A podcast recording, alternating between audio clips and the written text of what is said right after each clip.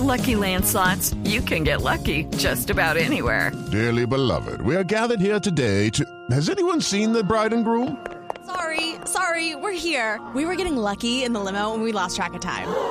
No, Lucky Land Casino, with cash prizes that add up quicker than a guest registry. In that case, I pronounce you lucky. Play for free at LuckyLandSlots.com. Daily bonuses are waiting. No purchase necessary. Void where prohibited by law. 18 plus. Terms and conditions apply. See website for details. El padre Alberto Linero es periodista y también está en Mañanas Blue. 6 de la mañana, 33 minutos. Me gusta encontrar historias de superación personal. Creo que esas vivencias son situaciones personales de victoria ante las dificultades que se convierten en lecciones inspiradoras para los que tenemos oportunidad de conocerlas. Realmente vivo a la casa de ese tipo de historias de vida, porque creo que es allí donde se concreta todo el discurso de optimismo que a diario tratamos de compartir.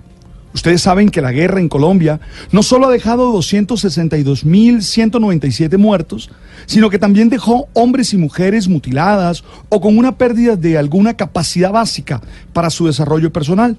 Estos compatriotas hacen parte de, del millón cuatrocientos cuatro mil ochocientos ocho colombianos que desde el nacimiento o un accidente o una situación violenta hacen parte del Registro Nacional de Discapacidad. ¿Se puede seguir adelante en la vida con este tipo de situaciones? La pregunta debe tener una respuesta obvia y contundente. Claro que se puede. Siempre debe haber una decisión de superar las adversidades y de construir un proyecto de vida que los haga felices. Esta es una decisión personal, pero a la vez debe contar con la férrea voluntad de la sociedad de posibilitar espacios reales para que las personas en situación de discapacidad puedan salir adelante. En este contexto, me inspira mucho la historia del llamado Mochomán, Juan José Florián, un ex militar que perdió los brazos, una pierna y un ojo en un ataque guerrillero. Hoy es campeón nacional de ciclismo de ruta y se prepara para participar en los Juegos Paralímpicos de Tokio en el 2020.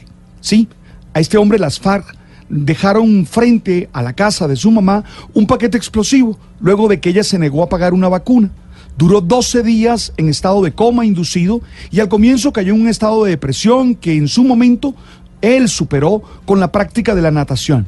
Ahora se siente jalonado diariamente por su sueño de ser medallista paraolímpico. Su historia se une a la de muchos otros colombianos que con tenacidad y valor luchan por vencer la discapacidad que por cualquier razón viven. El deporte en este caso es el espacio que le permite a Juan José tener metas, tener un sueño en torno al cual articular todas las cualidades y herramientas que tiene y así vivir con ánimo la vida.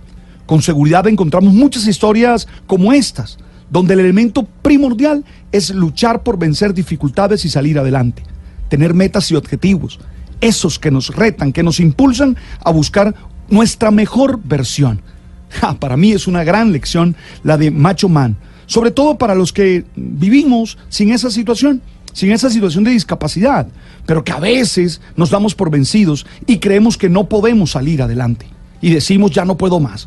En esa lección, tú te puedes inspirar para seguir adelante. Tú puedes salir adelante y es hora de luchar con todas tus fuerzas.